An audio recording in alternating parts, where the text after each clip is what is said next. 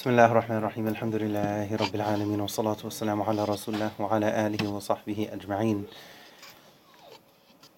When when we look at the life of the Prophet sallallahu alaihi wasallam, when we take time to connect with the seerah, it's something that we always benefit from. We always walk away with some kind of fragrant fruit whenever we take, even if it's a little bit of time, to connect with even a short story from the life of the Prophet sallallahu alaihi wasallam. So one one quick snippet from his blessed life sallallahu alaihi wasallam was when he had already adopted Zayd and he actually announced uh, to his people to Quraysh that now he's he's my son now he's Zayd ibn Muhammad. So he was firmly embedded uh, within society by that happening to him at that time basically.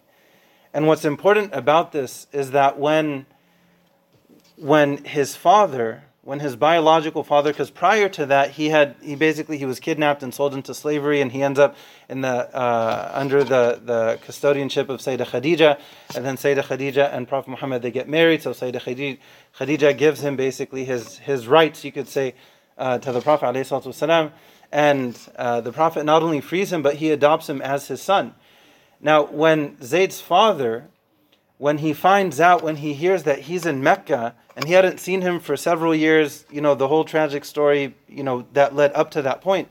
When he finds out that's where he is, he goes to the Prophet and he tells him that, you know, I'm I'm his father and this is basically what happened. Name your price, I'll give you whatever you want. I just want my son back. And we need to keep in mind that this is an extremely heavily tribal society. Your tribe, your family was your everything. That was your 401k, that was your health insurance, that was your bank account, that was your military support, that was everything. Your family was everything. So Zayd's father, he comes, and he's a notable from his tribe, in addition to that. So he comes and he, he mentions this to the Prophet. ﷺ. Now, this is pre prophethood, but colloquially, we still say Prophet Muhammad. ﷺ. And he tells him, Name your price, I'll give you whatever you want. And the Prophet responds, ﷺ, by by giving Zayd the option. He said, you know, he tells his father, I'm I'm not asking you for anything. We'll let him choose by this point. You know, he's a young adult, he can decide for himself. And if he wants to go with you, then I want nothing. He's you know, he's free to go. But if he chooses to stay, then please respect his decision. And without hesitation, this is amazing given the backdrop of the cultural norms and the fabric of that society, how heavily tribal it was. Without hesitation, Zayd chooses voluntarily to stay in the house of the Prophet sallallahu. And he mentions, I've never, I've never seen anyone like him. I, have he's, he's different, sallallahu. I want to mention this to, to remind all of us, starting with myself, the amazing character of the Prophet sallallahu. The Prophet was a sadiqul amin first. He was the truthful, the trustworthy first for many, many years. And then Iqra was revealed to him. And then the Quran was revealed to him over the course of 23 years, sallallahu wasallam.